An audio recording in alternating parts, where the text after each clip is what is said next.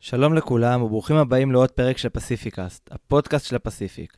אנחנו כבר משתוקקים לחזור לשגרה ולצאת לטיולים ברחבי העולם חופשיים עם מסכות והגבלות. נתחיל את הפרק הזה אופטימיים ונחזיק אצבעות שהשינוי יבוא במהרה. איתנו היום דוד גירש, מדריך צלילה וצלם מקצועי שחי במערב אוסטרליה. הסיפור של דוד לא שגרתי, ומלבד אוסטרליה הוא כבר הספיק לחיות בערך בחצי מאיי הפסיפיק. אשאיר אתכם במתח בדיוק לעוד דקה, ונחזור אחרי הפתיח.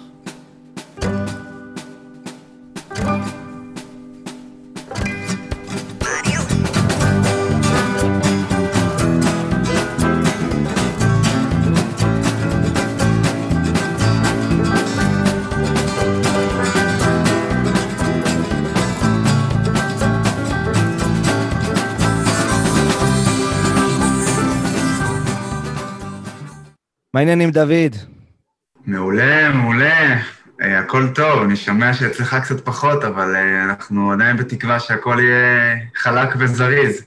כן, אני אתמול נכנסתי לבידודידו, זה השינוי החדש של זה, כדי שזה יעבור בכיף. אבל uh, בסדר, אני באמת מקווה שאנחנו רואים את האור בקצה המנהרה, ובעוד כמה חודשים זה באמת uh, יחזור לעצמו. מה השעה אצלך עכשיו, לטובת אלה שחושבים שאנחנו יושבים אולי to side? אה, אז אני נמצא במערב אוסטרליה, שזה שש שעות כרגע קדימה מישראל, אז אצלי עכשיו חמש אחרי צהריים. יפה, ומאיפה אתה מדבר אלינו? במערב אוסטרליה. מערב אוסטרליה היא גדולה, אנשים... בואו בוא, אנחנו נפשט להם את זה. מערב אוסטרליה זה שני מיליון קילומטר, זה גדול מישראל בהרבה. אה, אני נמצא בעיירה קטנה מאוד, אבל אה, פינת גן עדן שנקראת אקסמאות', והאמת שאני לא מספר עליה ליותר מדי אנשים, רק פשוט צריך לדעת. כן, אז זה בעצם נמצא בצפון-מזרח, צפון-מזרח, אני מסכה, צפון-מערב אוסטרליה, במין, כמו מין פנינסולה בעצם, חצי אי שיוצא שם בקצה. איזה עיר קרובה אליך? מה, מה זה, זה כאילו חור באמצע של מקום? אין... הדבר הכי... יש לנו מצד אחד קראסה, שזה בערך חמש שעות נסיעה מפה, צפון מזרח מכאן, ודרום מאיתנו קרנבון, שזה בערך ארבע שעות מאיתנו. אז אין באמת עיר. אני כאילו, תדמיין עכשיו שאני גר באיזה מושב קטן בערבה, אבל בקנה מידה קצת, קצת יותר מבודד. נשמע לי שהבידוד הזה הוא, הוא אפילו לא בכפייה, בניגוד לקונוטציה שעולה לנו מבידוד. וואי, וואי, זה בידוד לגמרי לא מכפייה, זה מקום מדהים, ואני מבסוט פה בטירוף, אין לי שום צורך לצאת החוצה לשום מקום אחר. יש פה כל מה שאתה רוצה, ים וטבע. נשמע לי מדהים. ואין קורונה. כן. אין קורונה ולא היה קורונה, ואני לא, בחיים לא ראיתי בן אדם עם מסכה. אין לי מושג על מה, אני כאילו חי באיזה יקום מקביל פה במערב אוסטרליה, אז... אז אני לא, לא מתלונן. נגיד בקווים היבשים שאקסמארט נמצאת בערך אלף קילומטר מפרס, שזאת העיר הגדולה במערב אוסטרליה, ומי שרוצה להגיע, אז או שהוא לוקח את הרכב ונוהג בערך עשר שעות, משהו כזה, נכון? 14, 14 שעות. או בטיסה, לאזור שם של קורל ביי. כן, יש... יש שדה תעופה פה, אז טסים ונוחתים פה, ומי שמגיע גם לקורל ביי בעצם נוחתים בלירמונט, שזה השדה תעופה פה, ונוסעים שעה לקורל ביי. קורל ביי בערך שעה וחצי מפה, והשדה תעופה הוא חצי שעה מחוץ לאקסמאות'. נשמע לי ממש ממש טוב, כאילו שזה כזה זמין. יש גם, יש מקומות באוסטרליה שאתה גם יכול לנסוע שש שעות מהשדה תעופה, ו... וזה ממש... כן, לא כזה נורא. בקטע הזה לא כזה נורא. מה שכן, הטיסות יקרות, אבל... אבל בסדר, הכל טוב. יש, מה, ש, מה שיפה ב, בלנסוע זה שיש המון מקומות לעצור בדרך ומלא דברים לעשות בדרך, אז לא, זה לא שזה נסיעה משעממת. זה בטוח, זה טוב. בטוח. בוא תספר mm. טיפה, איך הגעת בכלל למקום כמו אקסמאוט? מה, מה עברת בדרך מהרגע שנח, שנחתת באוסטרליה, או מהרגע שעזבת את ישראל בעצם, ועד שהתגלגלת ככה ב... אתה יודע, לכזה מקום? טוב, נעשה את, זה, נעשה, את זה יחסית, נעשה את זה יחסית בריף, כי הייתי בהרבה מקומות ועזבתי את הארץ לפני עוד מעט תשע שנים, אני חושב. ב-2012 עזבתי, ממש איך שהשתחררתי, והייתי גם מודרך צלילה קצת אחרי השחרור, עבדתי טיפונת בארץ ורציתי לטייל ולנסוע בעולם. לאוסטרליה בזמנו לא יכולתי לעבור, כי לא היה working holiday visa, אז נסעתי לניו זילנד, עבדתי שם שנה כמדריך צלילה, טיילתי בניו זילנד, התאהבתי בחלק הזה של העולם, פגשתי המון אנשים מהפסיפי, אה, ובזמן שהייתי בניו זילנד יצא לי גם לקפוץ לאיי קוק, והיה מדהים, והתאהבתי באווירה של הפסיפי וכל האיים, ומאז היה לי משהו בראש שלא לא שחרר. אה, ובאותו זמן גם מאוד רציתי לשחות עם לוויתנים, זה היה החלום הכי גדול שלי, והמקום הכי טוב בעולם לעשות את זה זה בטונגה, שזה בעצם קבוצת איים שנמצאת בערך בניו זילנד להוואי, אפשר להגיד, וזהו, ותמיד רציתי להגיע לשם, אבל מאוד מאוד מאוד קשה לקבל שם תפקיד, ולקח לי הרבה זמן, בסוף הצלחתי, עוד שנייה נגיע לזה, אבל uh, אחרי ניו זילנד הייתי שנה במקסיקו, עבדתי שם בתור מדריך צלילה, וטיילתי בכל האזור של מרכז אמריקה, ואז uh, חזרתי לאוסטרליה בשאיפה של... Uh, סליחה, הגעתי לאוסטרליה פעם ראשונה, בשאיפה להישאר, זה לא ממש הצליח, ואז הצלחתי למצוא עבודה באי אחר שנקרא New Way, שזה אי קטן שנמצא בין טונגה לאיי קוק, אה, ושם בעצם התחלתי לעבוד בתור מדריך שחייה עם לוויתנים ודולפינים ומדריך צלילה ועוד כל מיני דברים. ואז חזרתי לאוסטרליה, כי בזמן הזה אה, אה, אישרו את ה-Working Holiday Visa, אז הגעתי לפה ל-Working Holiday Visa בשאיפה להישאר, זה גם לא כזה צלח, זה לקח קצת זמן, ואחרי בערך שנה ומשהו חזרנו לארץ, אני וחברה שלי לשעבר, ובעצם חשבנו, טוב, מה, מה הדבר הבא שאנחנו עושים, כי יכולנו ללכת למקום שייתן לנו ויזה לשנה שנייה, אה, אז אמרנו בואו ננצל את ההזדמנות, ומקסימום, אה, אם לא נצליח לקבל ספונסר שיפ, אז אה, לפחות תהיה לנו עוד שנה לנסות. והיא קונדיטורית, ודרך צלילה זה לא כל כך הצליח לי לקבל ספונסר שיפ, והיא מצאה עבודה בתור קונדיטורית במסעדה בפורט דאגלס, והם עשו ספונסר שיפ לשנינו, זה היה מזמן, זה היה כבר ב-2017, וזהו, ואז אני נשארתי שם שלוש שנים, כמעט, אה, פתחתי שם עסק לצלילה, הייתי מוביל שם קבוצות של ישראלים גם לתקופה. יצא לי גם, ואז איפשהו לפני שנה בערך אה, קיבלתי אה, תפקיד בטונגה, שזה היה מדהים, ועבדתי שם בתור מדריך שחייה מוויתנים ומדריך צלילה גם, וכשחזרתי מטונגה קיבלתי פה תושבות קבע, וברגע שקיבלתי תושבות קבע באוסטרליה יכולתי לעבור בעצם לאן שאני רוצה, והחלום תמיד היה להגיע לאקסמאוס, כי הייתי פה פעם לתקופה של שבוע והתאהבתי במקום הזה, זה מזג אוויר של הארץ עם הים הכי מטורף שיש, טרופי פה, טרופי אבל זה מדבר, אז כאילו זה כמו חם פה כל השנה, אבל יבש, אז נורא נוח, ויש פה ים מדהים גם לגלישה, גם לצלילה, יש פה, זה נחשב למקום אה, עם מגוון בעלי החיים בים, אחד המגוונים בעולם, מבעלי החיים הכי גדולים להכי קטנים, אז תמיד רציתי לחזור לפה, ובאמת לפני שנה חזרתי, וזהו, ואני פה כבר אה, קצת מעל שנה, מת על המקום הזה, עבדתי פה בתור אה, צלם על אחת הסירות ומדריך, ואז קורונה וכל זה, אבל אנחנו יכולים לדבר על זה עוד מעט אם אתה רוצה, אני יכול לספר לך על התקופה שלי פה ספציפית, אבל זה בגדול אה, כל המקומות שעברתי בהם. וזהו, ויצא לי גם לטייל בעוד מקומות בפסיפי, שעשיתי בהם פרויקטים, גם בפיג'י, אה, אבל זה היה דברים, זה היה דברים קצרים, זה לא היה מקום שחייתי בו. נשמע שיש לך קילומטראז' של שגריר. אתה כל הזמן מסתובב, אבל uh, תראה, אני, אני הייתי ב-2014 באקסמאות', אחד הדברים, אני אף פעם לא מצטער על דברים, אבל בהיבט הזה, אני בהחלט לא היו מזיקים להיות כמה ימים שם. אז גם uh, כרישי לוויתן ו Ningaloo Reef, וכל ה-Cape Range National Park, כל המקומות האלה הם כל כך זכורים לטובה, ש... כן, זה מטורף. החלטתי... ש... כאילו, מה זה החלטתי? הבטחתי לעצמי שאני אחזור לשם מתישהו, אז... Uh, אני, אני שמח שגם יהיה לי עם מי לצאת לשתות בירה. בדוק. כן, זה ממש משהו שכבר נמצא חזק בצ'קליסט. הרי הייתי שם לפני שנה באזור, באזור, כן? בפרט. איך, בוא, בוא נדבר טיפה על הצלילה, כי אני מניח ש... כאילו, אני גם רואה את זה הרבה ברשת, אנשים שמחפשים את הגיוון הזה ועוזבים את ישראל. כלומר, בהיבט של צלילה, הם מחפשים את עצמם, כמו שאמרת, היית במקסיקו, והיית בטונגה ובניו-איי ובאוסטרליה. איך הגעת בכלל לכל הסיפור הזה של צלילה? זה, זה משהו שהוא מילדות? כן, אה, תשמע, זהו, דווקא רציתי להגיד, אתה אומר שאנשים חושבים על לצאת מהארץ, אני לא אומר ש... כאילו, obviously יש הרבה מקומות מדהימים בעולם, ולצערנו, אין, אנחנו מצד אחד, אני אומר לצערנו, מצד אחד למזלנו, כי יש לנו את הים האדום, שזה הים הכי מדהים, כאילו, שיש, וזה מה שרציתי להגיד. שאני חושב שאני הייתי כמעט בכל מקום בעולם מבחינת uh, ימה, הייתי בפסיפי, באטלנטי, בהודי, um, בימות ואוקיינוסים, ואני חייב להגיד שעד היום, אתה יודע, הים האדום זה אחד המקומות שאני הכי אוהב. Uh, אם זה סיני ואם זה אילת uh, ספציפית, אני גדלתי על אילת, אני לא במקור משם, אבל אני מגיל נורא נורא קטן הייתי יוצא עם ההורים שלי לשנרקל שם, ושם התחילה בעצם אהבה לים, ובגיל 15 עשיתי קורס צלילה, וידעתי שאני אהיה מדריך. בגיל 17 עשיתי dive master, ו...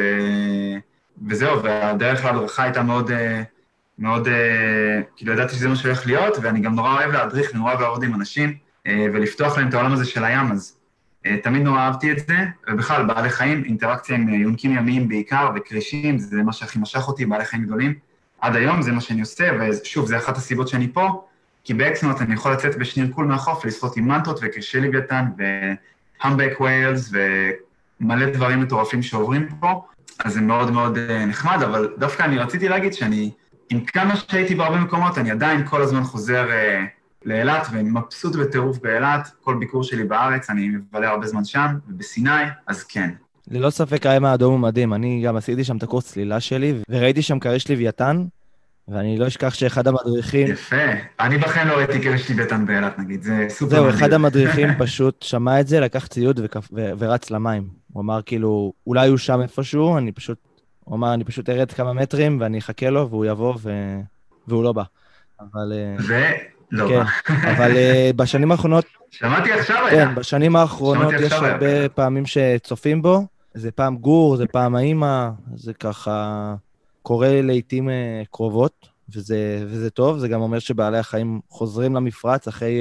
Uh, אתה יודע, היו שנים שקצת יותר בעייתי, וסופות, והריף שם, משהו שם נהרס, אחת השמורות נהרסה לפני איזה שנתיים בסופה. אז... היה אז פחות משנתיים, לדעתי, כן, לפני שנה. כן. ממש אחרי שאני, אני הייתי בארץ לפני שנה בביקור, וממש אחרי שעזבתי, אז אפילו פחות משנה הייתי אומר. הייתה סופה די חזקה, אבל אני חושב שיחסית אה, דברים בסדר, לפי מה שאני רואה ושומע מחברים. כן. בוא, בוא נדבר על הצלילה בפסיפיק, איך זה נראה שם? מה, מה השוני ממקומות אחרים בעולם? מה עושה את זה לכל כך מיוחד? אוקיי, okay, אז פסיפיק, כמו שאנחנו אומרים, זה מאוד מאוד רחב, כן? זה האוקיינוס הכי גדול בעולם. אז אנחנו מדברים פה על שטח מאוד רחב. אה, אני ספציפית יצא לי לצלול גם במזרח, באזור של הפיליפינים, אז אני מחשיב את זה פסיפי. אז קודם כל אני אגיד, שוב, אני משווה עכשיו לאילת. אה, אנשים באים, הרבה פעמים אומרים לי, גם, גם כשזה היה בגרייט ברי הריף, גם פה ב, ב, ספציפית איפה שאני, טוב, איפה שאני נמצא זה, זה בהודי, אבל אה, מה אנחנו מדברים על הפסיפי, אז בגרייט ברי הריף ובכל האיים, לא נורא צבעוני. לעומת הים האדום או אינדונזיה לדוגמה, הריף לא מאוד צבעוני. אז הרבה אנשים חושבים, אה, הריף לא בריא, הוא מת, פה, הוא שם. זה ממש לא נכון, זה פשוט סוג אחר של אלמוגים שגדל פה. ואז זה דבר אחד שהוא, זה שוני שהוא מאוד, אתה רואה את זה ישר. אתה מגיע, אתה אומר, וואי, לא כזה צבעוני. מבחינת דגה זה מאוד תלוי, יש אזורים ש... לדוגמה, כשהייתי בטונגה, אז uh, אני חושב שהדגה שם לא, לא מאוד עשירה, גם מדייג מקומי, גם מדייג של הרבה uh, ספינות uh, מהמזרח, מסין, שבעצם... Uh, דגות במעל הדגה, אז דגה לא הכי עשירה, לא שאין דגים, יש דגים, פשוט אתה רואה שאין המון, לעומת נגיד מקומות שנחשבים כשמורה ימית שאסור לדוג בה, אתה, אתה יכול לראות את ההבדלים. אבל שוב, הטופוגרפיה מדהימה, הריף מאוד יפה. מה שאני מאוד אהבתי ספציפית אה, בניו-איי לדוגמה, זה הרעות. אני חושב שזה המקום עם המים הכי צלולים שיש בים. אני אגיד שהמים הכי צלולים שצללתי מהם בחיים שלי היה בסנוטס במקסיקו, שזה בעצם מערות אה, תת-קרקעיות שנמצאות במקסיקו. אה, ובקוזמל ספציפית, האזור הזה הקריבי של מקסיקו, מים מאוד מאוד מאוד צלולים, ובניואי זה היה אפילו, זה כאילו הגיע, ל... זה אפילו יותר צלול משם, זה היה לנו ימים, ביום טוב זה 100 מטר רעות, 80 מטר רעות, וביום גרוע זה היה 40 מטר רעות. היה פעם שהייתי רואה לוויתן שיושב ב-60-70 מטר, ואני מסתכל עליו מפני המים ואני רואה אותו מצוין, אז הראות מעולה באזורים של טונגה וניואי, ספציפית ב Great Barrier Reef, יש ימים יותר טובים, יש ימים פחות טובים, אבל בכללי הראות היא הרבה פחות טובה ב Great Barrier Reef, אבל שוב, זה בגלל שיש המון המון נוטריאנטים ואוכל במים, אז הריף הוא, כמו שאמרתי, יש לו, יש לו, יש, האלמוגים הם מאוד אה, עשירים, אז הראות שם היא לא הכי טובה, אבל היא לא רעה. שוב, אני גם משווה לארץ, נגיד באילת, המים מאוד מאוד צלולים, אה, רוב השנה. יש גם את המקומות היותר קרים, עכשיו אנחנו מדברים על ניו זילנד לדוגמה, אז אה, זה כבר יותר אה, טופוגרפיה שהיא קצת אה, של מים מאוד קרים, פחות טרופי, אבל עדיין יש הרבה מה לראות, יש אזור של Poor אה, Knights, שאני מאמין שהיית. יצא לך להיות שם ב Poor Knights? עוד לא. יש דברים שעדיין אה, גורמים לי לחזור אז- פעם אחרי פעם, אז אה, אחד מהם. אז זה נגיד מקום שהייתי ממליץ עליו, ורעות מאוד טובה, ומי שרוצה לראות קצת משהו קצת שונה, קצת אה, מים קרים, זה גם מעניין לחוות.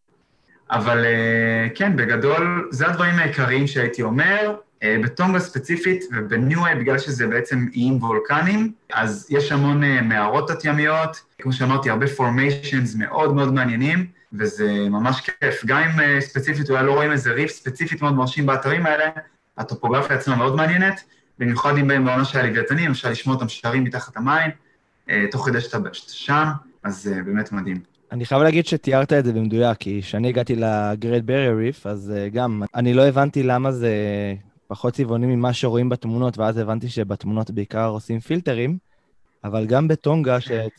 גם בטונגה שצללתי, אתה יודע, אתה, אתה מתאר את המערות האלה, ואני אומר, בואנה, כאילו, נכנסתי למערות האלה, וזה באמת, באמת נראה אחד לאחד כמו שאתה, כמו שאתה מתאר, אז אה, אתרים מדהימים, אתה היית בבבאו, נכון? ב... הייתי ב- אז הלכת לכל האתרים שאני אוהב. כן, אז הייתי בבבאו והייתי בהפאי, ובהחלט האתר-. הרעות א' היא מדהימה, זה 30 מטר, 40 מטר, כן. ולפרד שרקס, וחבל על הזמן. אבל אה, אני ככה אומר במאמר מוסגר למי שככה חושב לבוא ולת... ולצלול בפסיפיק, ולא משנה איפה, אז, אה, אז יש לכם כתובת. זה כתובת בעברית, זה כתובת שהתנסתה כבר. אני מדבר עליך בגוף שלישי, אבל בסופו של דבר, מי ששומע אותנו צריך, צריך להבין שבאמת מדובר פה ב... כאילו, שאתה צללת הרבה שנים כבר ב... בכל האזורים האלה, ואין חכם כבעל ניסיון, ובהחלט... כן, אני תמיד אה, אשמח אה, לעזור בדוק. אגב, אני. מוציא עדיין טיולים לטונגה, אני מוציא קבוצות כל שנה. אה, שוב, בגלל קורונה לא נסענו השנה, אבל 2021 יש לי שני תאריכים. שוב, מי יודע מה יהיה ואיך דברים יתפתחו, אנחנו כרגע אופטימיים, אבל, אה, אבל כן. אז אני מוציא בעצם את קבוצות לעשרה ימים, שחות עם לוויתנים וקצת דברים מסביב, פחות צלילה, יותר שחייה עם לוויתנים, אבל אה, סדנאות צילום, שאני מעביר לצילום תת-ימי, אה, אבל כן. טוב, אנחנו נדבר גם על הצילום התת-ימי. ואני מקווה גם שעוד פעם, שיפתחו לנו השמיים בקרוב, וכל הטיולים האלה. יהיו רלוונטיים. הזכרת שטיילת ועבדת בניו זילנד, אבל אני דווקא רוצה לדבר על התקופה של פור דאגלס, שחיית בה כמה שנים, וככה, בעצם אנחנו ככה הכרנו. דרך הקבוצה שלי, אנשים המליצו, וככה התחלנו לדבר ו... ולקשקש ולראות מה אפשר לעשות. ואז הבנתי שאתה, שהייתי 60 קילומטר ממך, אה, צללתי בקיינס, ב Great Barrier Reef. כשהגעתי לפורט דאגלס אז פחות צללתי, יותר עברתי כזה בדרך ל Daintree Rainforest. שגם מקום אה, מדהים שלגמרי אסור לפספס. יער הגשם העתיק בעולם. כן, אז הוא באמת מדהים. בוא, בוא תספר טיפה על התקופה הזאת. איך התגלגלת דווקא לפורט דאגלס, ו... ואיך נראים החיים בעיירה, נקרא לזה עיירה, צפון-מזרח, אוסטרלית, טרופית, מגניבה, וייב טוב? וייב טוב. אז קודם כל, אה, לא יודע אם שמת לב, אבל אני לא כל כך נמשך לערים גדולות ולמקום שעמוס בבני אדם. אני בעיקר אוהב טבע, ואיפה שיש לי מקום קטן לחיות בו, את הפינה הקטנה שלי ואני מבסוט. בגלל זה תמיד נמשכתי ללחיות באיים. גרתי בכל מיני כפרים סופר נידחים, עם חשמל רק עשר שעות ביום, וגם באוסטרליה, אני, אה, זה בדיוק מה שאני, תמיד משך אותי, לא, לא חיפשתי את הערים הגדולות, תמיד חיפשתי כמה שיותר רחוק.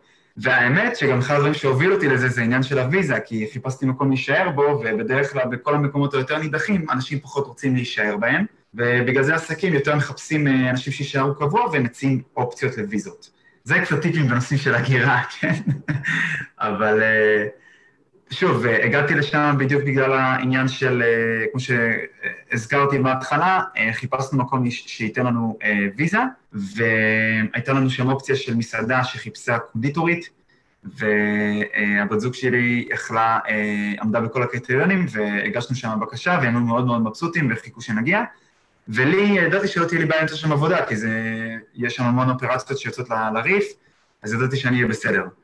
אה, אז באמת, זה היה הרבה מזל שזה דווקא היה בפורט דאגלס. במזל ולא במזל, כי ספציפית חיפשנו שם, כי ידענו ששם יהיה לנו את האופציה של לי תהיה עבודה אז הכל בסדר. בואו נראה אם יש שם אופציות בשבילה, ואמרנו שב worst case scenario, בגלל שפורט דאגלס הייתה מעל ה Capricorn line, אז גם אם היינו עובדים שם בתחום שלנו, שזה hospitality מבחינתה ו tourism מבחינתי, אז זה היה נותן לי אה, ויזה לשנה נוספת, שזה היה נותן לנו שוב עוד זמן לנסות להישאר. אז זה היה מתוכנן, אני כן, כן, אני שמח מאוד שנפלנו על מסעדה שכבר, ש, שעם המון ניסיון, ומקום שבאמת נתן לנו את ההזדמנות, אז זה כן, אבל uh, עבדנו, uh, עשינו את המחקר, בוא נגיד ככה. אז איך נראה סדר היום בפור דאגלס? בואו נ, אפילו נתקדם טיפה. קם בבוקר. כן, נתקדם אפילו לת, לתקופה הזאת שאתה מוציא יותר טיולים, ושאתה כבר, מה שנקרא, נמצא אינטואט. זהו, אז התחלתי בתור uh, בעצם מדריך על אחת הסירות כשכיר, ועבדתי שם תקופה.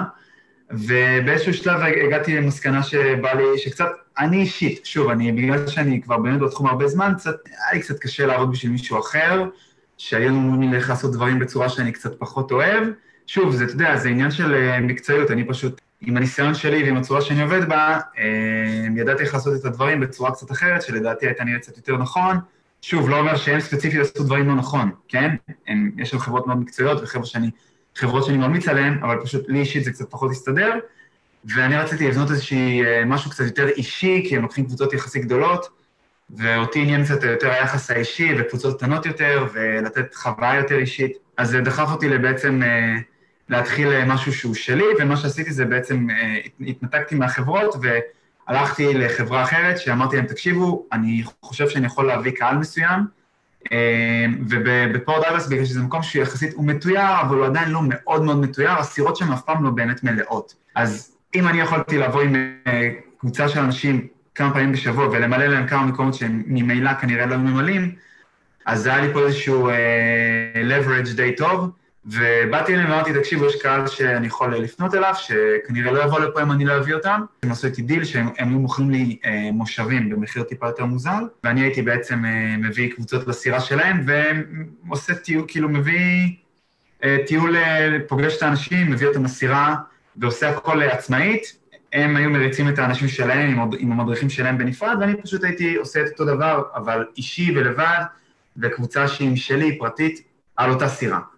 אה, וככה יצא שגם יכולתי לעשות אה, עלות אה, שהיא בעצם, בוא נגיד, שוות ערך ללצאת בקבוצה רגילה של עשרה או חמש עשרה איש, אבל אצלי הייתי מוציא קבוצה של שלושה ארבעה אנשים, אתה מבין?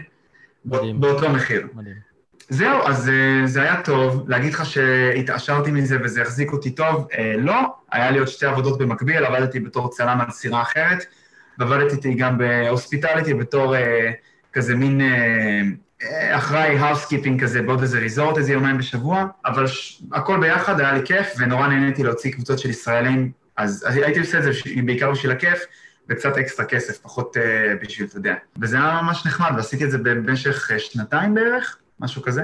אני חושב שזה מסר טוב למי שבא לעבוד באוסטרליה ובטוח שהוא יתעשר. אז שני דברים שאני רוצה להגיד לגבי זה. דבר ראשון, מאוד מאוד קשה להתעשר. כאילו, אני זוכר שהייתה פה את הכתבה הזאת בוויינט של uh, המקום שמרוויחים בו 150 שקל לשעה, ואנשים פשוט uh, הלכו והוציאו uh, ויזות בלי להבין בכלל את המשמעויות. אז uh, דבר ראשון, לא לוקח, uh, זה, זה לוקח זמן לקבל את הוויזה הזאת בכלל. Uh, לוקח זמן למצוא עבודה, לוקח זמן להסתדר עם העבודה הזאת. וכמו שדוד אמר, צריך לעבוד לפעמים ביותר מעבודה אחת בכלל בשביל לחיות או בשביל לשים קצת כסף בצד. אז נכון ש... בוא נגיד, יקר יחסית אולי לגור באוסטרליה, מרוויחים יפה בצד השני, ככה שזה איפשהו מתקזז, אבל מי שבונה על אה, לחזור מולטי מיליונר, אז, אז זה לא המקום. זה מה שיפה באוסטרליה, זה היחס מכמה אתה מרוויח לכמה המחיה שלך. אני יכול להגיד שלגמרי בכל המקומות שאני חייתי בהם, שזה כל הערים הקטנות, לא יקר, לא יקר. אתה יכול בכיף, אה, גם אם אתה תעבוד שלושה, שלושה ימים בשבוע, אתה תרוויח מספיק כסף כדי לכסות את כל ההוצאות שלך והכל יהיה בסדר. אמ, אבל שוב, זה הכל עניין של לייפסטייל. אני מבחינתי, אני לא מחפש עכשיו אה, לעבוד אה, המון, ושיהיה לי את הרכב הכי חדש ואת הטלפון הכי חדש ואיזה, לא יודע מה. אני מבחינתי, תן לי ללכת, אה, לעבוד מספיק שעות ביום כדי שאני אוכל ללכת לגלוש, ללכת לשנרקל, לצלם, לשחות עם בעלי חיים, ללכת לעשות קמפינג כמה שיותר. ולהיות עם חברים ועם אנשים וליהנות מהטבע, וזה מה שאני מחפש. נהיית עוזי רציני. ככה, ככה זה, זה ה-way of life של העוזים, אין מה לעשות. זה... לגמרי, זה, זה למה, למה כולם פה מבסוטים, כי יש לך... תשמע, מי שרוצה להתעשר, אתה יכול ללכת למכור את הנשמה שלך לשטן ולעבוד במכרות, וכן, אתה תעשה המון המון המון כסף במשך כמה שנים, אה, ו...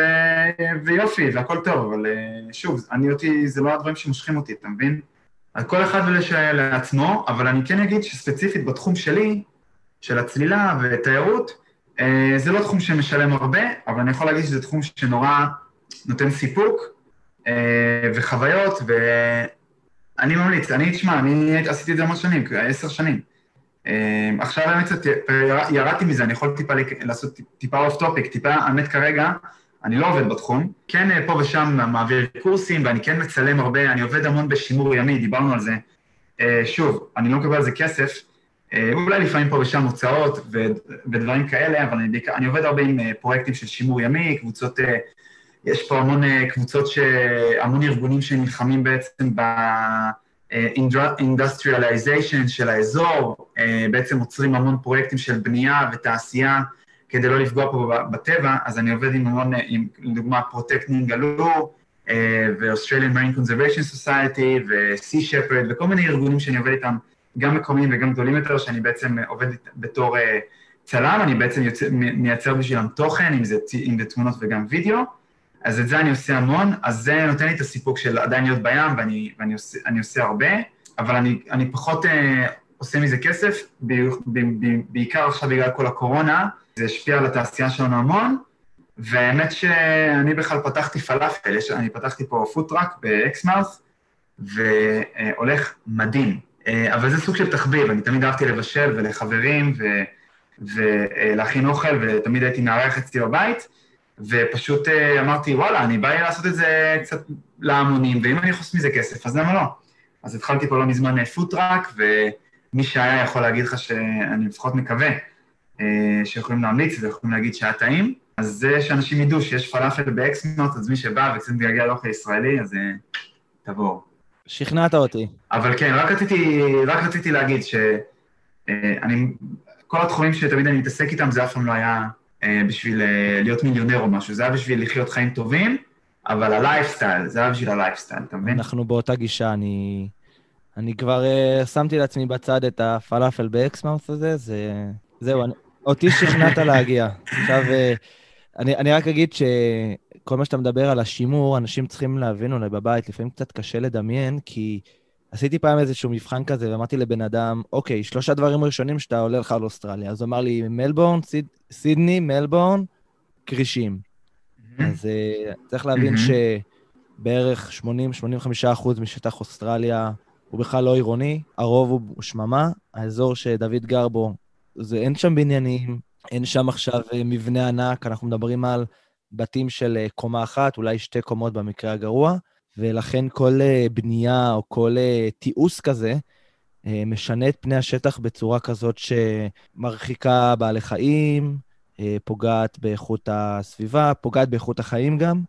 אז אפשר להבין למה אנשים שם, שיש להם גם הרבה זמן, ועוד פעם, היחס בין הכנסה לבין ההוצאות, מאפשר באמת לחיות ונותן לאנשים להתעסק גם בדברים שהם אוהבים, ואני, הגישה שלי תמיד אומרת, תעשה מה שאתה אוהב, אבל גם תאהב את מה שאתה עושה.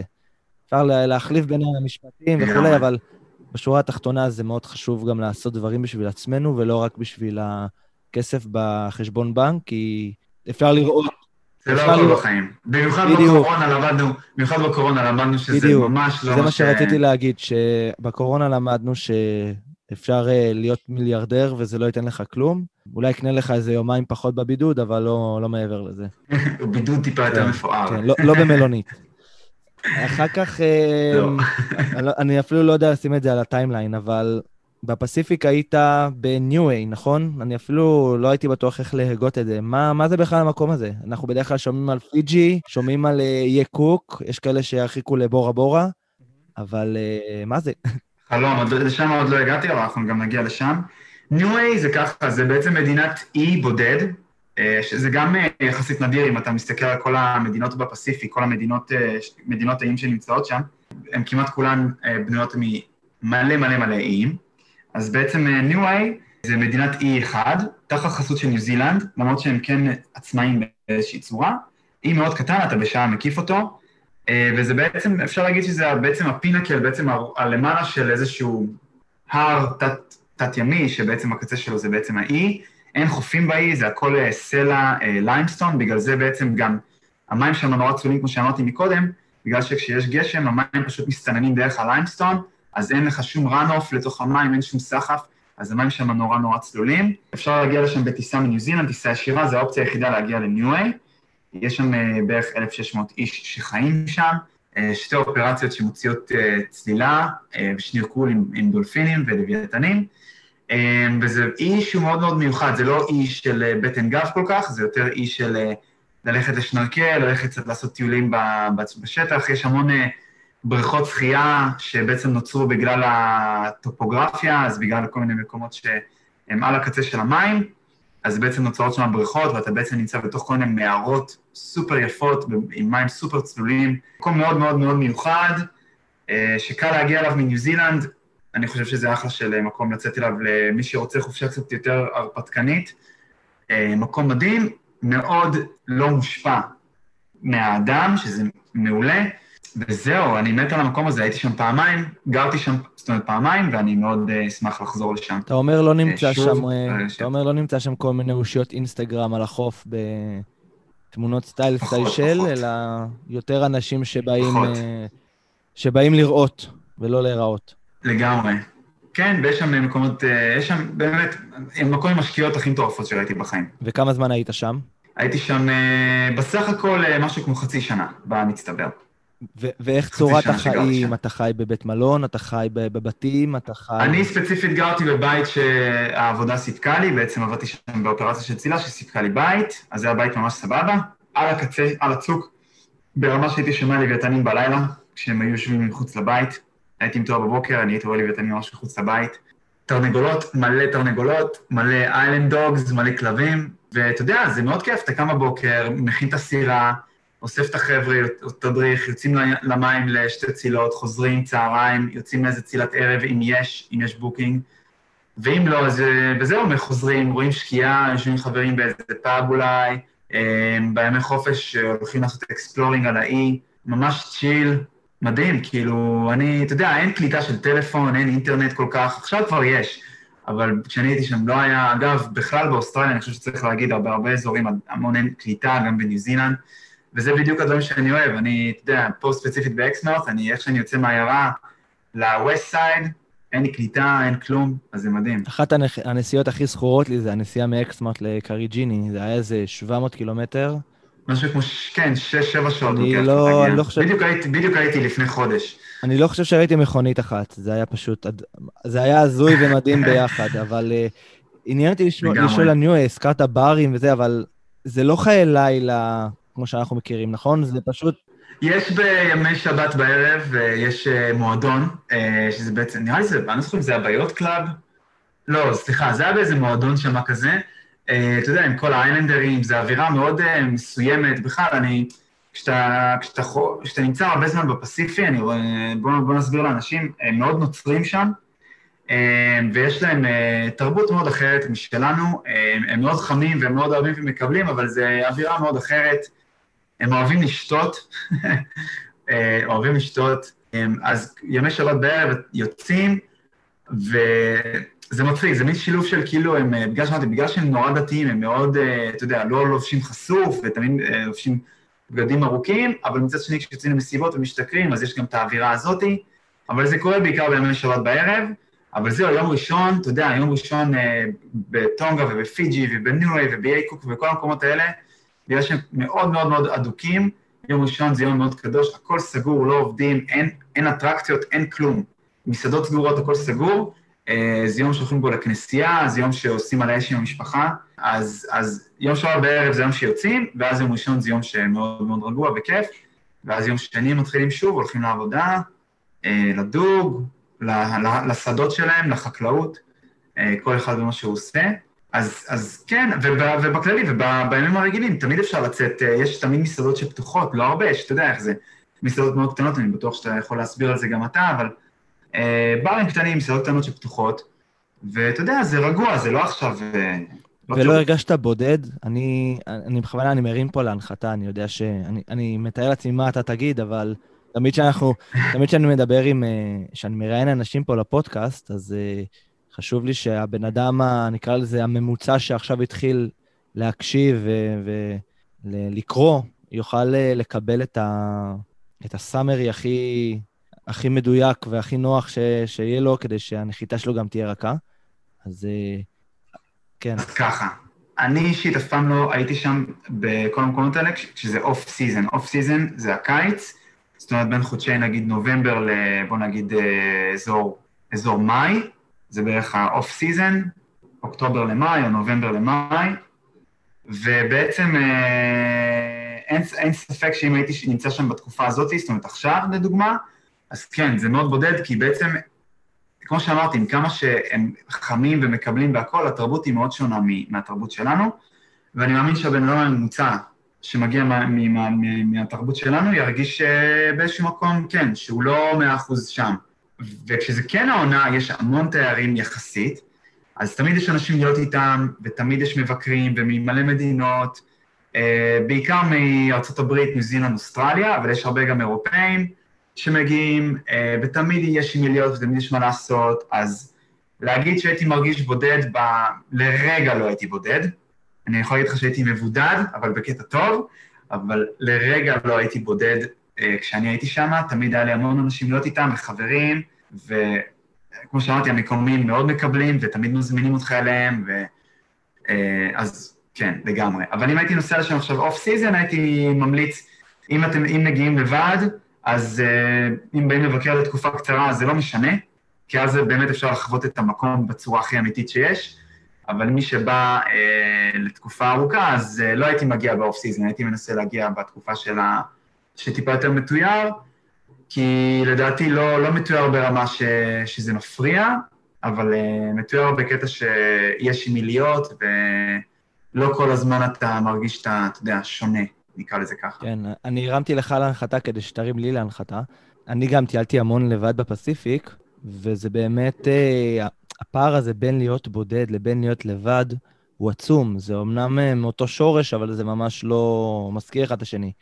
כי אתה יכול להתחיל את הטיול שלך לבד, ואתה יכול להתחיל את הטיול שלך עם עשרה אנשים, אבל ההרגשה של להיות בודד היא בכלל לא נגזרת מכמות האנשים שאתה מטייל איתם, אלא היא נגזרת בכלל מדברים אחרים, געגועים, דינמיקה, זה דברים שונים לגמרי, והרבה פעמים שמטיילים לבד דווקא, עוברים איזשהו תהליך כזה מואץ ש, של עצמאות ושל בגרות ושל uh, לדעת לאלתר ולהסתדר ולקרוא אנשים. אני עד היום אומר שהטיול הראשון שלי, הטיול אחרי צבא, ב-2014 שעשיתי, הוא אפשר לי פשוט לקרוא אנשים, כי אתה מגיע למקום, יושבים שם 20 אנשים שאתה לא מכיר בכלל, ואתה צריך לקבל, כאילו, לא לקבל החלטה, אבל להבין מהר מאוד מי נגד מי, ועם מי אתה יכול להתחבר יותר, ועם מי אתה לא תתחבר ככל הנראה, לפחות לנחש את זה, וזה באמת כלים שאתה מקבל רק כשאתה מגיע למקום לבד, ובאמת צריך ליצור את כל הקשרי חברות האלו, ואני באמת חושב שזה גם מתאים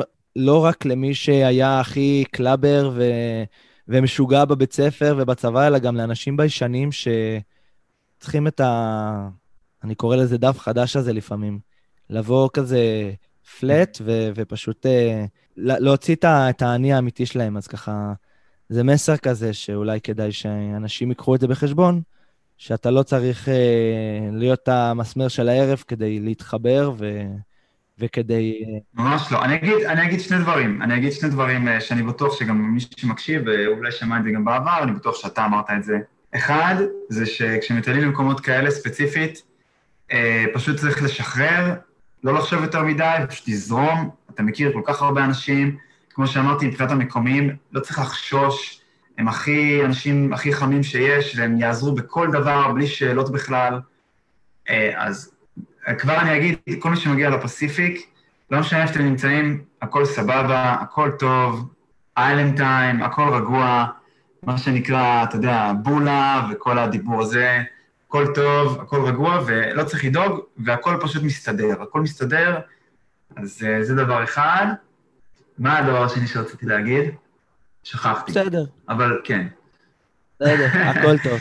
אבל uh, זה, הדבר, זה הדבר העיקרי, באמת, שפשוט אין מה לדאוג, והכל וה, פשוט קורה, וצריך לשחרר ולזרום, וזה מתי שמגיעים לכל המקומות הכי מגניבים, ולחוויות הכי משמעותיות, כשפשוט מישהו אומר, בוא נלך לשם, או מישהו מזמין עכשיו לבוא אליו לארוחת ערב, ואתה מגלה איזה יעד משוגע עם איזה אנשים מדהימים, שיש להם איזה משהו מטורף בבק-יארד, איזה מפל הזוי, או איזה שמורה, או איזה...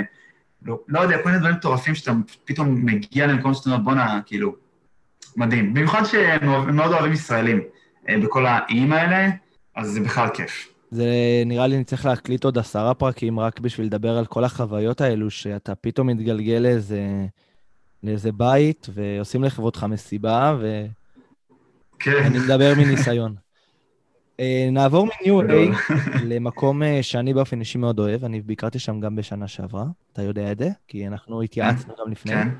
אה, טונגה, הממלכה הקסומה הזאת, שנמצאת שם באיים. יס. אז מה, מה אתה יכול לספר לנו על טונגה, שגרום לאנשים להבין איזה פלא זה? איפה להתחיל? תשמע, טונגה, שוב, זה מאוד דומה קצת לכל מה שדיברנו עד עכשיו ברמה של ההוויה. אגב, אני אעצור אותך רגע, כן. אנחנו נעשה פרק על טונגה. יאללה, כן, בדיוק. אנחנו נעבור כרגע בבריף, אבל בדיוק, אה, בדיוק. אנחנו נעשה פרק על טונגה, זה מקום שדורש את הפרק. נדבר על האיים, נדבר על הצלילות. אני אשמח. אני גם אכין את כל האתרים, אני... אז מה, מה אתה מספר לנו על טונגה? בבריף הזה. ה- אוקיי, אז נתחיל מזה שטונגה, אם אני עכשיו משווה את זה לכל האיים האחרים, קודם כל זה אי שנחשב יחסית, אה, קבוצת איים, סליחה. ממלכת טונגה, מדינה שהיא עצמאית, יש להם מלך, שאגב פגשתי אותו, אה, בוואו, באיזשהו, אה, באיזשהו, אה, היה שם market, ואיזה יום מאוד מיוחד, אני שכחתי את השם של היום הזה, אבל זה קורה פעם בשנה, והוא בעצם עובר בכל אה, אי, ו- ובעצם מה שהמקומיים עושים, הם בעצם מראים את ה... את, הם, אתה יודע, כל הדייגים שמים את הדגים הכי טובים שלהם בחוץ. כל החקלאים שמים את, החק... את הפירות והירקות הכי טובים שלהם בחוץ, והוא כאילו מסתובב, מתרשם, אומר שלום לכולם. אז יצא לי לפגוש אותו שם, וזה היה ממש מגניב. אבל מה שרציתי להגיד זה שטונגה, אם אנחנו משווים את טונגה לכל האיים האחרים, אה, אז הם נחשבים, אני מחשיב אותם בצד היותר אה, מסורתי. נגיד, אני חושב שפיג'י הכי מסורתית, טונגה, מבחינות שביקרתי בהם, טונגה היה המקום השני הכי מסורתי בו, שהייתי בו, ואז אני חושב שניו איי וקוק איילנד קצת פחות. אה, מה הכוונה? זה אומר שבטונגה מתלבשים מאוד מסורתי, וזה מאוד חשוב, צריך לדעת להתנהג, בקיצור. זה אומר שימי ראשון, לא, אי אפשר ללכת עכשיו לים בביקיני, זה לא עובד. אה, אם עכשיו הולכים למקום מאוד מסוים, אז אפשר, אבל פשוט להיות, אה, להיות מודעים לדבר הזה. מבחינת המקום עצמו, אה, טונגה, כמה איים יש בה? המון, יש בה המון. 160 איים, אני חושב משהו כזה, אני לא, אני לא חושב שרובם לא מיושבים לדעתי אפילו. רובם לא, כן, כן, רובם לא מיושבים ברור, אבל אני חושב שיש באזור 160 איים. היא מתחלקת לכמה קבוצות של איים שבהם כן אנשים חיים, יש לנו בעצם את טונגה טאפו, שזה המקום המרכזי שאליו נוחתים. אה, יש לנו את אה, הפאי, שזה קבוצה אחרת של איים, יש לנו את איווה, יש לנו את אה, וואו, שזה איפה שאני הייתי, ויש עוד כל מיני אחרים, אבל בעצם טונגה טאפו זה המקום הגדול, זה איפה שבעצם העיר בירה, וכל המ- כל המשרד- משרדי הממשלה, וזה המקום העיקרי, זה איפה שאנשים כל הערים, העיר בעצם, הכי גדולה. לא הייתי אומר שיש שם המון מה לעשות, כאילו אפשר לחוות את זה וזה, אבל אני, אני הרבה יותר נגיד מעדיף את, ה, את האיים האחרים היותר כאילו מבודדים. אמ, אז אפשר בעצם להגיע לטונגה או דרך פיג'י, או דרך אה, ניו זילנד, זה נראה לי שתי האופציות היחידות להגיע לשם. אה, יכול להיות שיש גם בעצם טיסה ישירה מסידני ל- או מבריסבן לטונגה טאפו, אני לא סגור לדעתי על יש זה. מבריסביין, אה. ולדעתי גם יש מוונואטו, יש טיסה אחת. או מסמואה, אה, מוונואטו, כן. אה, כן, יכול להיות שסמואה, סמואה, יכול להיות, נכון. אבל אה, אני אישית הגעתי, ל... אני טסתי לפיג'י, ומשם ישירות לרוואו. אפשר לקחת גם אה, מעבורות בין האיים, אבל אה, זה קצת, זה קצת כאילו קשוח. אני הייתי לא מתקמצן וטס. אה, אבל אתה יכול לספר לנו מהחוויות שלך על. על חברות התעופה של טונגה, אבל אנחנו נדבר על זה גם. כן. אבל בכללי די קל להתנייד, כמו שאמרתי, אנשים סופר חמודים, כולם מאוד מאוד אוהבים את ישראל, או אם, אתה אומר להם שאתה מישראל, הם עפים עליך. אני תמיד גם ממליץ לישראלים להביא כל מיני דברים מהארץ ולחלק לאנשים שם, אז אה, לדעתי רעיון ממש מגניב. מתים על זה.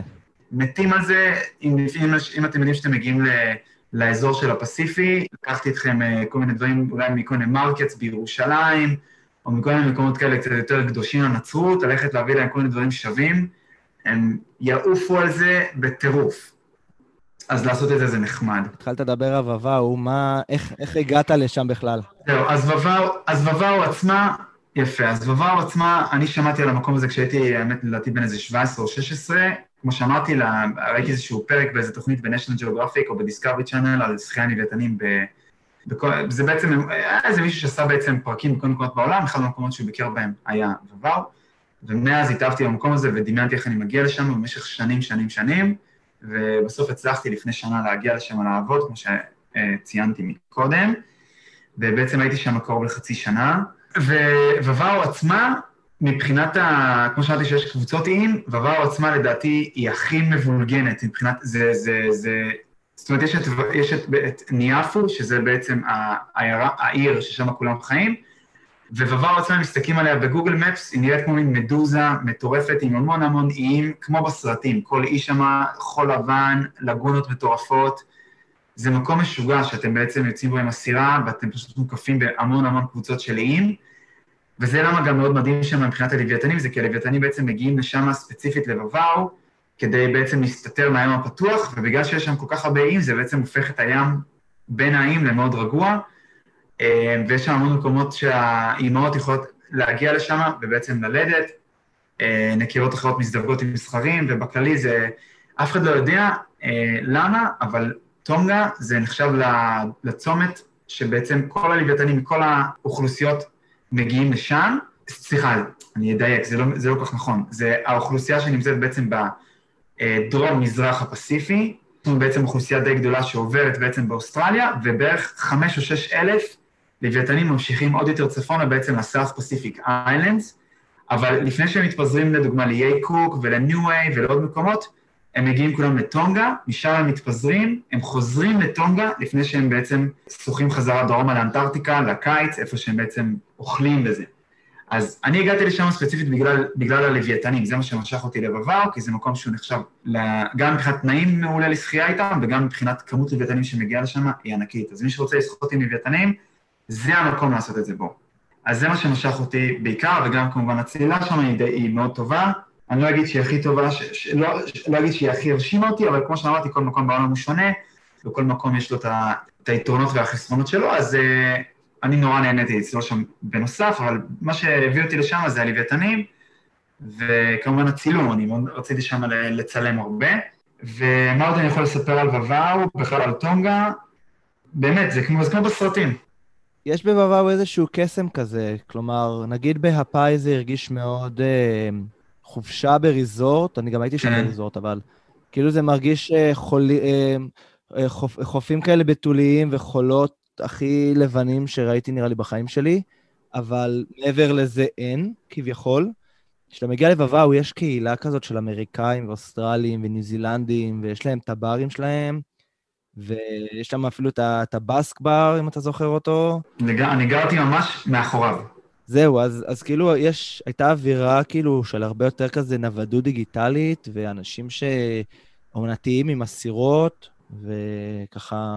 אה, יפה, אז כן, אז בגלל ש... שוב, בגלל שטונגה ספציפית נחשב גם ליעד מאוד אה, אה, נחשב, כי יש הרבה מה לעשות שם, יש המון אנשים שבעצם אה, מפליגים אה, עם היאכטות שלהם אה, בין מרכז אמריקה ועושים את כל הדרך לאינדונזיה או לאוסטרליה, ובדרך הם עוברים בכל האיים בפסיפיק, ב French Polynesia, ומשם ל Cook Islands, וחלקם עוברים בניואה, אבל הרוב עושים דוך לטונגה, מטונגה ממשיכים לסמואה, American Samoa, ונואטו, פיג'י, ואז ממשיכים דרומה לאוסטרליה, ניו זילנד, אינדונזיה גיני וכל זה. אז באמת יש המון המון המון חבר'ה ש... מגיעים לשם עם הסירות, ויש גם הרבה חבר'ה צעירים שתופסים, שבעצם תופסים איתם אה, טרמפים נקרא לזה, ובעצם משמשים כצוות. אז יש המון תחלופה של המון אנשים, אז זה נחמד, מכל העולם, כמו שהסברתי. Uh, ויש הרבה, כמו, שאתה, כמו שאמרת, expats, בעצם שהרבה חבר'ה, האמת, בעיקר, בוא נהיה ריאליים, הרבה חבר'ה שחיים שם, אה, שעברו לשם, שהם אמריקאים או אוסטרלים, הם חבר'ה מבוגרים, כן? שעברו לשם בשביל retirement, אתה לא תראה שם צעירים שעברו לשם. שוב, כי כמו שהסברתי, זה מקום ש... אה, מחוץ לעונה אין מה לעשות שם. זאת אומרת, אם אתה לא עם בת זוג ואתה חי שם ויש לך משפחה או משהו, אין לך מה לעשות שם, גם מבחינת עבודה. זה נורא נורא עונתי, קיצוני. הם ספציפית שם, אני, אני יכול להגיד לך בוודאות ש-80% מהכלכלה שלהם מתבססת על התיירים שבאים בשביל הלוויתנים. זה למה אתה בא לשם. בוואו ספציפית ובטונגה בכללי, אז זה חשוב להדגיש. אבל כן, שוב, אתה, אתה חווית את העונה, אז אתה חווית הרבה חבר'ה צעירים גם, אבל תהיה שם אוף סיזון, אתה, לא אתה לא תראה את זה. אני הגעתי ממש לפני העונה, האמת. אני הייתי שם בסוף... מתי, אבל? אמצע סוף מרץ. והדברים רק התחילו להיפתח. כלומר, לוויתנים לא היו, זה היה פספוס, אבל מן הסתם זה פחות היה תלוי בי. אבל התחילו... אמצע סוף מרץ זה עדיין off season, כן, ממש. זה off season. Um, היו אנשים, היו גם חבר'ה אמריקאים, אוסטרלים וכולי, אפילו ההוסטל שהייתי בו היו כמה אנשים. אפילו בחור ישראלי שעובד בניו זילנד, זה היה מצחיק לראות אותו. כאילו, אני מסכים לגמרי, גם המקומיים שהיו שם אמרו לי שזה נראה אחרת לגמרי במהלך העונה, ואפילו האוניית קרוז שנכנסה, היא הייתה יחסית קטנה ביחס למה שמגיע בדרך כלל בשיא העונה. וכן, אני, אני לגמרי מסכים שיש פה איזושהי עונתיות מסוימת, לכן זה גם יעד מושלם, כי אתה לא מרגיש צורך, כאילו, אתה יודע, אתה מגיע, אתה עושה את מה שאתה עושה, יש לך את החודשיים, שלושה האינטנסיביים האלו של שיא עונת הלוויתנים, ואז אפשר להמשיך הלאה.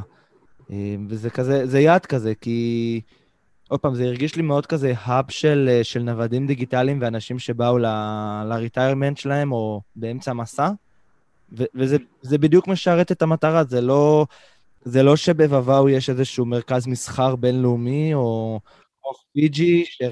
לא, אבל מה שאני כן אוסיף, מה שאני כן אגיד זה שאם מישהו כן רוצה לבוא לטייל שם שבועיים, שלושה, לא משנה, כשזה ב off season, נגיד כשאתה באת, זה זמן, זה מעולה, יש מלא מה לעשות, יש מלא, יש, האופרציות של הצלילה עדיין קיימות, תמיד יש אופציה של לצאת עם סירות, אם זה לכל מיני איים אחרים, ואתה יודע, לצאת לשנורקל במקומות, הכל יש, עדיין, יש שם, יש שם עדיין הרבה מה לעשות ולחוות ולראות, אני לא אומר שלא, אז זה חשוב לציין. מה שכן, לא הייתי ממליץ להגיע לשם נגיד עכשיו. לא, אין סיבה. אזור דצמבר-ינואר, אפילו פברואר, כי, כי זה פשוט אה, העונה שם של, הס, של ה cyclones והגשמים.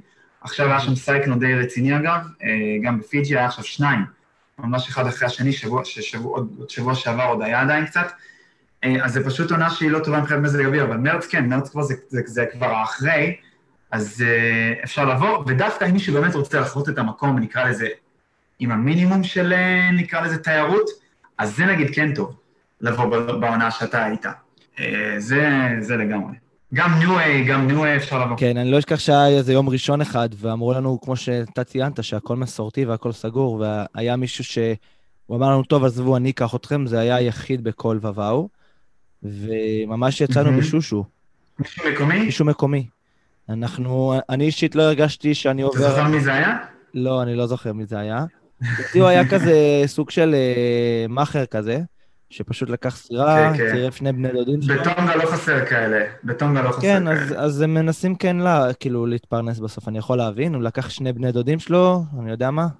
בדיוק. ארזו אוכל, ופשוט לקחו אותנו קצת לשנרקל ולראות, היה מאוד מאוד נחמד. קצת קוקוסים. היה מאוד נחמד. בטוח, כן, כן, אין ספק, אין ספק, אין ספק. ומי שרוצה, אגב, מי, ש, מי שמעוניין בדברים האלה, מוזמנים גם לפנות אליי, ואני יכול, יכול לסדר להם את זה דרך... אני מכיר הרבה חבר'ה מקומיים שם שישמחו uh, לעזור. יאללה, אנחנו מתקדמים. אנחנו טחנו את הפסיפיק, אנחנו נעשה פרק על טונגה, זה באמת חובה. יאללה. אתה חוזר בעצם לאוסטרליה, ואתה מרשים איזשהו כן. חלום, נכון? לעבור לאיפה שאתה נמצא עכשיו, אנחנו התחלנו בזה, אבל... לגמרי. גם אני זוכר שדיברת איתי שאתה עושה את הדרך מפורט דאגלס לאקסמאות', ואמרתי לך שאני מאוד מקנא, כי זו דרך שעשיתי בעצמי, רק הפוך. כן, דרך מאוד יפה. ומגיע לאקסמאות', למעוז חפצך, ומה קורה? לגמרי. איך אתה מתאקלם שם? אז uh, האמת שנכנסתי uh, בפייסבוק לקבוצה פה של Exmouth Community וכל הקבוצות האלה של המקומיים, והסתדרתי על דירה כבר uh, עוד כשהייתי, הייתי, כמו שאמרתי מקודם, הייתי בארץ uh, שנה שעברה בין דצמבר לפברואר, לא, סליחה, בין נובמבר לינואר, הייתי בביקור בארץ, ובאזור דצמבר כבר התחלתי אה, להתארגן פה על, אה, על בית ועל עבודה וכל הדברים האלה. אז אה, הצלחתי להסתדר פה בעצם על דירה, שסגרתי שאני מגיע בסוף ינואר, ב-27-28 בינואר אני אגיע. סגרתי איתם שזה מה שקורה, אז כבר היה לי לאן לבוא, אז זה היה מאוד קל, ומבחינת עבודה שלחתי המון מיילים להמון אנשים, וכמו שאמרתי, יש לי הרבה ניסיון, אז אני מאמין שאולי טיפה יותר קל לקבל עבודה מאשר מישהו עם קצת פחות ניסיון. אה, אבל הצלחתי להסתדר על זה כבר מהארץ, וקצת טיפה שיחות טלפון מה, מהארץ, עם, עם, עם המקום פה, אה, וזהו, והסתדרתי על עבודה גם, אז ידעתי שאני מגיע לפה, יש לי איפה לגור, יש לי עבודה, הכל בסדר. וזהו, הגעתי לאקסמארס, התחלתי טיפה להבין מה מומי, הייתי פה משהו כמו שלושה שבועות, ואז הסירה הגיעה לכאן, מהדרום, והתחלנו בעצם הכנות לעונה, העונה מתחילה פה במרץ, וזהו, ובמרץ התחלנו בעצם אה, לעבוד, עבדתי בתור מדריך שחייה עם קשי לוויתן, מנטות, לוויתנים, פה ושם קצת צלילה, אבל זה בעיקר, פה ספציפית נינגלו ריף, לא צריך, לא כזה חובה לצלול, יש פה, יש פה אתרי צלילה מדהימים, שאתה גם בטח, אתה עשית פה את ה Navy Pier לדוגמה? הוא היה סגור ל construction שאני הייתי. הם עושים הרי שימור. אוקיי, okay, אז יש פה גם אתרי צלילה מדהימים, אבל אם אנחנו מדברים עכשיו, אה, או שאני אסביר את זה על אקסמאות' עצמה, קצת על טופוגרפיה שאנשים יבינו, אבל בגדול לא צריך אה, לצלול פה כדי באמת לראות את המקום. הרבה פה בעצם מה, מהדברים השווים הם בשנורקל, גם כי הריף פה יחסית רדוד, וגם כי בעלי חיים גדולים בדרך כלל יהיו יחסית בחלק היותר רדוד של המים, בעצם ב, נקרא לזה 10-20 מטר הראשונים של המים.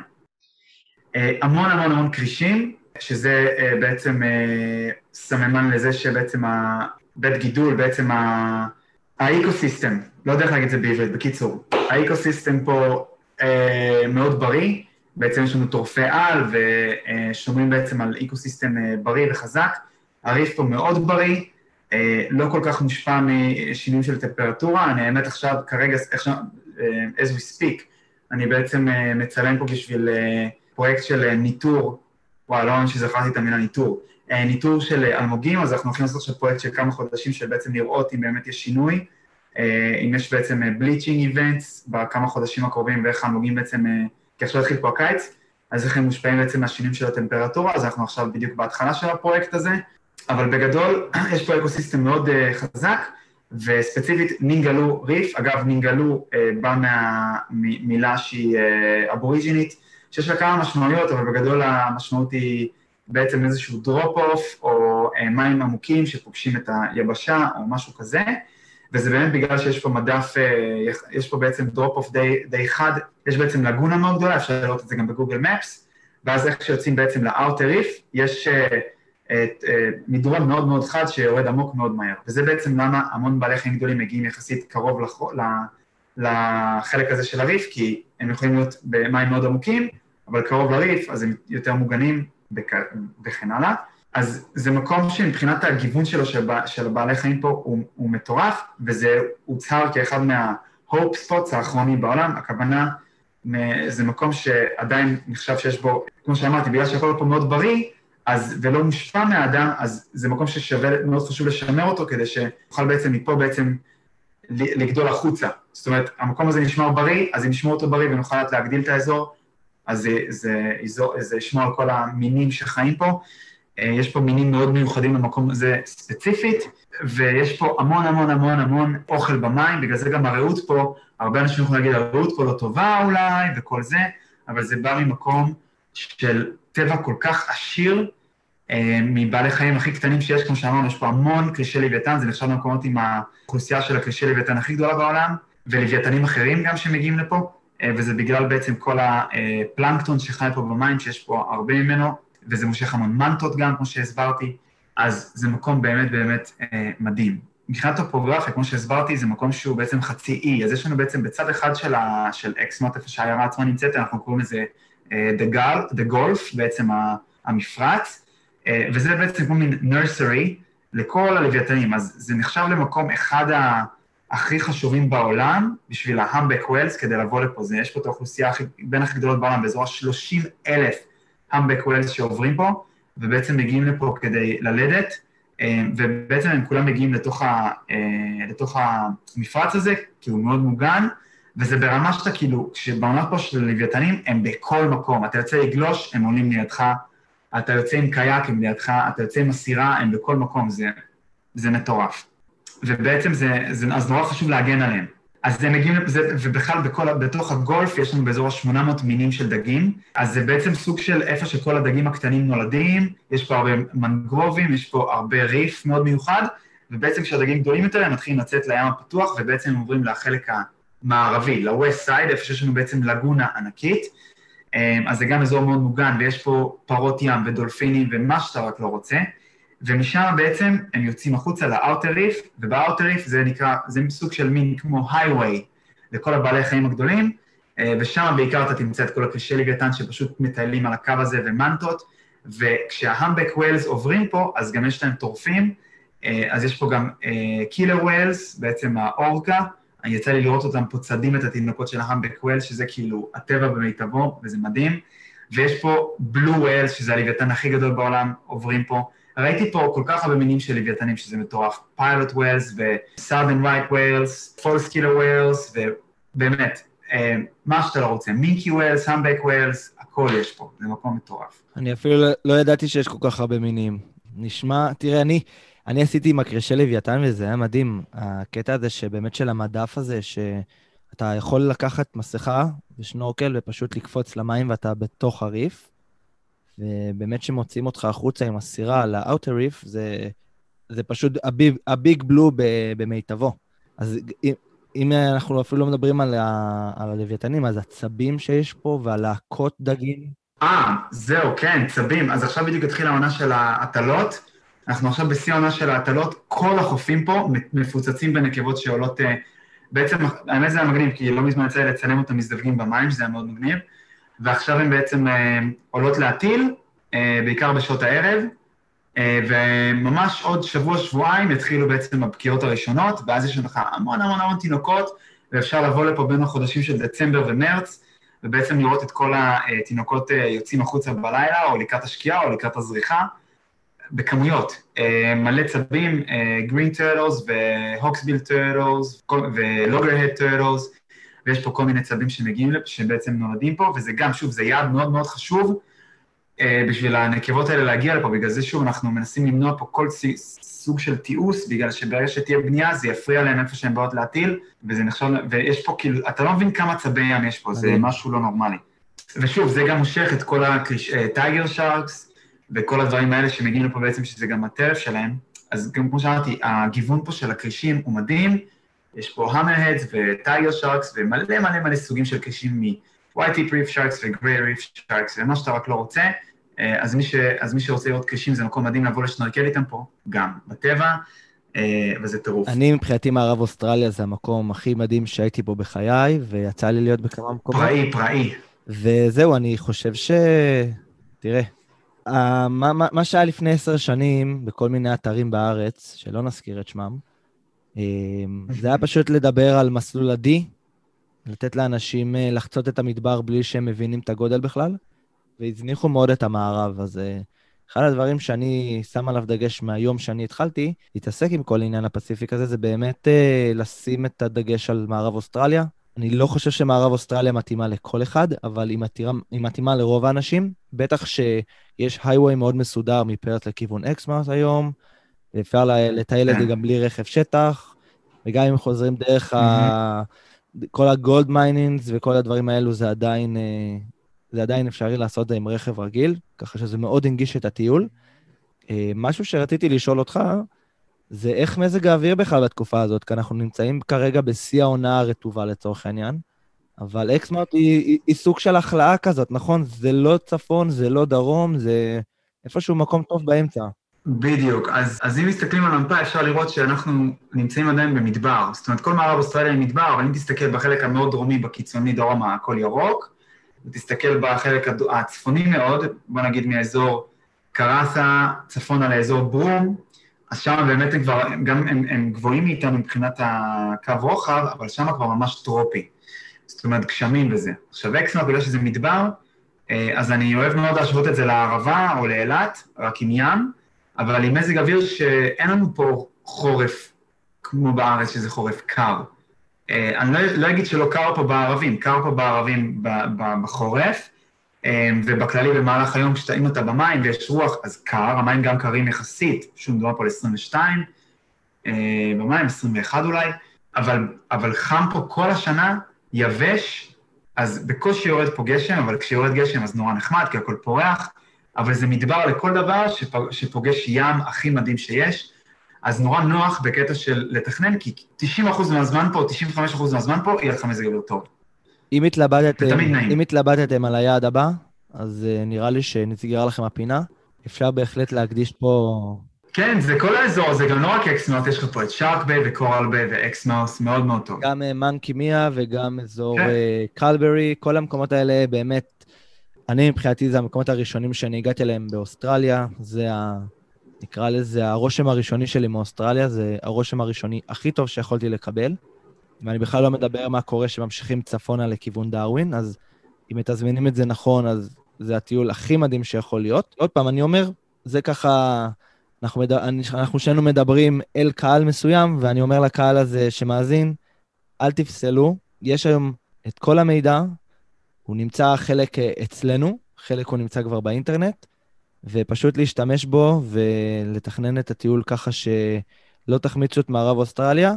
ואוסטרליה היא כל כך גדולה שבדרך כלל, אלא אם אתם משוגעים כמוני ופשוט נוסעים את הכל, אז אה, אפשר תמיד לטוס ולקצר את הדרכים ולעשות uh, טיולים שהם אולי טיפה מורכבים לוגיסטית, אבל אין שניים להם, ובעיניי זה, זה החוויה האולטימטיבית. או ככה, לסיום, בתור uh, מישהו שבאמת צלל במלא מקומות, אז תרגיש חופשי גם לא לציין את הפסיפיק, אבל uh, מה שלושת המקומות צלילה האהובים עליך? מה שלושת המקומות שאתה הכי אהבת בעולם, שאתה, שאתה צללת? שמע, כמו שאמרת רגע, יש הרבה, וכל מקום הוא מאוד, יש לו את האספקטים שלו, אתה מבין? אה, כל מקום הוא מיוחד. אני לא אגיד לך שיש מקום ספציפי שאני אגיד לך שיותר טוב מאחר, או יותר אהבתי מאחר, אני חושב שכל מקום יש לו את הדברים שידהימו אותך, גם, אם אתה חושב שראית הרבה, והרבה אנשים לא מה, וצללתי פה, צללתי שם. תשמע, אני צללתי מתחת לרציפים בדרומית למלבורן, במוניטון פנינסולה, וראיתי בעלי חיים הכי משוגעים שיש, מ... אתה יודע, סוסוני ים הכי קטנים, ווידי סי דרגנס, וכל מיני דיונונים הכי קטנים שיש, ויש שם את ההגירה של ה spider crabs הכי גדולה בעולם. אתה מבין, זה כאילו דברים שמעיפים לך את המוח. כל מקום הוא מאוד מיוחד. מה, אני אגיד לך מה מאוד מאוד אהבתי, אני, אני חושב שמקסיקו, קוזומל, זה אזור מדהים. אה, גם בים, האי עצמו קוזמל מטורף, וגם מי שב mainland יכול ללכת לעשות את ה cenotes, אז זה מקום טירוף. אני חושב שהפסיפיק אי אפשר ליפול, כל מקום שבאים בקריבי הוא כן, אה, בקריבי, בעצם ה Pacific Islands, הוא מדהים, כי תמיד יש אה, טופוגרפיה מעניינת, וזה גם לא רק החוויה של הצלילה עצמה, זה הכל שם. אז אני מאוד אוהב. אם אנחנו מדברים על אוסטרליה, אוסטרליה זה נגיד יונגלה, באזור של טאונסוויל, וואו, אתר מדהים, לא, אני לצערי, היה לי שם סופה, אז לא הצלחתי לצלול שם, זה אחד, ה... אחד הפספוסים הגדולים. אני הדרכתי שם, הדרכתי שם שלושה חודשים. מקום אה, מטורף. אני חושב שה Great Barrier Reef מדהים, שלא אנשים לא יטעו, אה, נכון שיש אזורים שנפגעו והכול, אבל uh, זה לא חמור כמו שאנשים אומרים, והגרד ברי הריף עצום. לא מזמן גילו חלק, חלק חדש בה, שבכלל לא ידעו שהוא חלק מהברי הריף, ממש השנה. ואני מאוד ממליץ אה, לצאת, ל... לצאת מפורט דאגלס, או מי שבאמת מוכן להשקיע, אז לצאת באמת עם איזה ליברבורד, שזה בעצם סירה שאתה יוצא לכמה ימים החוצה לריבון ריפס, למקומות הרחוקים, ששם באמת מטורף. בוא נגיד ככה, אני אגיד לך מקומות שהייתי רוצה לנסוע אליהם, שזה פאפה ניו גיני ואינדונזיה, זה מקומות שאני חושב שמבחינת תת-ימי, זה, זה מבחינתי היעד שאני באמת אה, חולם עליו. עוד לא יצא לי לנסוע, אבל זה לגמרי יקרה בקרוב. מקווה, ברגע שהכל מסתדר ונפתח, וזה לגמרי המקומות שאני מתכוון לנסוע אליהם. נסכם, נסכם בזה שיש המון מקומות, וחלק מהמקומות מתאימים יותר, וחלק מהמקומות גם מתאימים פחות. כלומר, אני למשל, כשאני באתי לגרד ברי ריף, מאוד התלהבתי מכל החיות, mm-hmm. מהכרישים, מהעצבים, מהמנטות, כנ"ל גם בנינגלו, ויש אנשים שיותר אוהבים את האלמוגים ואת הצבעוניות. לגמרי. לפני שאתם מחליטים על היעד, זה יפה שדוד ממליץ, זה יפה שאני ממליץ, זה יפה שיש עוד המון אנשים שממליצים, קודם כל, וזה בכלל, זה מסר ב- ב- בעולם הטיולים באופן כללי, תבדקו מה מתאים לכם. זה שמישהו נהנה במקום מסוים לא אומר שאתם תהנו, וחבל...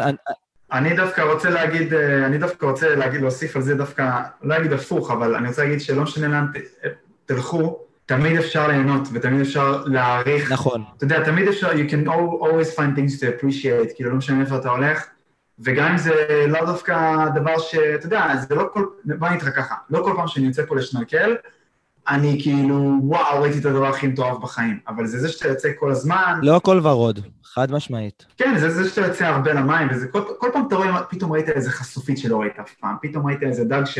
לא יודע, פתאום היום היה נראה לך מגניב, או ראית איזה אלמוג שלא שמת לב אליו. כאילו, תמיד יש מה למצוא כש, כשיוצאים, גם אם זה אולי לא המקום שנראה לנו הכי וואו. נכון. כל מקום הוא מדהים, והטבע הוא משוגע, ואני רוצה רק להגיד שמי שבא לטייל באוסטרליה, חשוב מאוד להיות uh, מודע לטבע, ברמת הלשמור, תמיד לנקות הכל אחרינו, ולא להשאיר כלום, ובאמת, כאילו, כי לצערי, גם כמה שאוסטרליה נשמעת, כאילו זה מקום שאנשים אכפת להם מהטבע, זה לא המציאות לצערי, ויש פה הרבה בעיות עם זה, והכי גרוע שזה מגיע גם עם מטיילים, אה, וגם מהמקומיים. אז מי שבא לטייל, שיהיה ממש מודע כמה הטבע פה הוא מטורף, ואנחנו חייבים כאילו באמת לשמור, וזה הדבר היחיד שאפשר לעשות, ולהיות מודע, כן, ולעשות את, לעשות את החלק שלנו בדבר הזה. טוב, דוד, היה מרתק. אני כבר uh, מריח את הפלאפל הזה. אני, האף כן. שלי כבר, אני כל ה... כל השיחה אני עם האף למעלה כבר, אולי בטעות יעבור דרך המסך איזה ריח של פלאפל. אז אה, תשמור לי מנה. תודה רבה. אני... אז זהו, רציתי להגיד, כן. מי, ש... מי שמעניין אותו, אה, מוזמנים לעקוב באינסטגרם. קודם כל, אחריי, מי שמתעניין יותר בתת-ימי, אני בעיקר מעלה תוכן של צילום תת-ימי, אה, ושימור תת-ימי, אז אפשר למצוא אותי לפי השם שלי, דיוויד גירש. הלינקים גם יהיו, הלינקים גם יהיו באתר, בפודקאסט. זהו, ומוזמנים, ואני אומר, ומי שרוצה לפנות, מוזמן לפנות בפרטי, ואני בכיף יעזור מה שאפשר, אז זה בקטע הזה. אה, ומי שרוצה לעקוב גם אחרי הפלאפל, זה נקרא אמבה, אמבה פלאפל, אז מוזמנים גם לעקוב. אה, ולבוא לאכול. חייבים לבוא לאכול. זה, זה התירוץ מספר אחד עכשיו, לבוא ולהגיע לאקסמאוט, אז אין לכם שום תירוץ. אני פה, אני פה, אני לא הולך לשום מקום. זהו, אז אין לאף אחד שום תירוץ למה לא להגיע, יש רק תירוצים למה כן להגיע. בדוק. תודה לך על הזמן, היה מרתק. תודה לך, ושיהיה לך ב... שלא יהיה בידוד, איך, איך קראת לזה? בידודידו. בידודי? בידודידו אה, קשוח מדי. אני מאחל לכל מי שנמצא בארץ ש... שתהיו חזקים ו... וזהו, וזה יעבור בקרוב, יהיה בסדר. ש-2021 שמגיע אלינו ממש עוד שנייה כבר uh, תביא את השינוי ואת, ה... ואת הרוח החיובית הזאת, כי אנחנו, אנחנו צריכים אותה, ואנשים כבר uh, על קוצים, רוצים כבר להגיע ולבקר, גם באוסטרליה, גם בניו זילנד, גם במקומות אחרים בעולם. אז uh, מפה, yes. נביא מפה איזשהו מסר של אופטימיות ושל... Uh, לגמרי, לגמרי, הכל טוב, אני חושב שכל הדבר הזה עשה גם הרבה טוב, כן? לא ניכנס לזה עכשיו, אבל... כן. יש גם הרבה דברים טובים בכל התקופה הזאת. זה אני אעשה פרק עם אה, יורם לס, ואני אשאל אותו מה... מה נראה לו שטוב ומה נראה לו שרע. כן. טוב, אז uh, עוד פעם, מי שככה רוצה לעקוב אחרי דוד אחרי הפלאפל, אז הלינקים יהיו באמת בדף של הפודקאסט. אתם מוזמנים לעקוב אחרינו גם כן, לא רק אחרי דוד, גם אחרי דוד. אם זה דרך האינסטגרם, אם זה להצטרף לרשימת תפוצה, כמובן דרך קבוצת הפייסבוק, אוסטרליה, ניו זילנד ומה שמסביב, אנחנו פה בשבילכם, כל מה שצריך, אוסטרליה, ניו זילנד, בשביל זה אנחנו כאן. יס, yes, ואני גם אוסיף, אני גם אוסיף שבאמת אה, אני עוקב אחרי הקבוצה, למרות שאני לא יותר מדי פעיל שם, אבל אני כל הזמן עוקב, ווואלה, ניצן, אתה עושה עבודה טובה, ונראה לי שכולם מבסוטים, ו... אה, אה, עזרת לי הרבה, משכת אליי הרבה אנשים, שזה היה מגניב, אז אני מאוד מאוד מעריך את זה. תודה רבה. וכן, יאללה. זה היה עוד פרק של פסיפיקאסט. אנחנו נתראה בפרק הבא. אני עוד לא יודע אפילו איזה תוכן יהיה בו, אבל הוא בטוח יהיה מעניין. אז עד לפעם הבאה, שיהיה לכם אחלה של שבוע, ואנחנו נתראה. Thank you.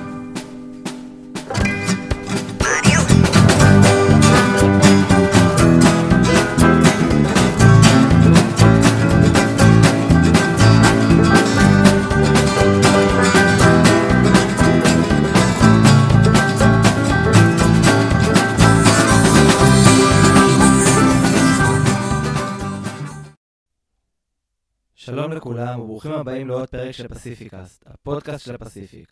אנחנו כבר משתוקקים לחזור לשגרה ולצאת לטיולים ברחבי העולם חופשיים עם מסכות והגבלות. נתחיל את הפרק הזה אופטימיים ונחזיק אצבעות שהשינוי יבוא במהרה. איתנו היום דוד גירש, מדריך צלילה וצלם מקצועי שחי במערב אוסטרליה. הסיפור של דוד לא שגרתי, ומלבד אוסטרליה הוא כבר הספיק לחיות בערך בחצי מאיי הפסיפיק. אשאיר אתכם במתח בדיוק לעוד דקה, ונחזור אחרי הפתיח.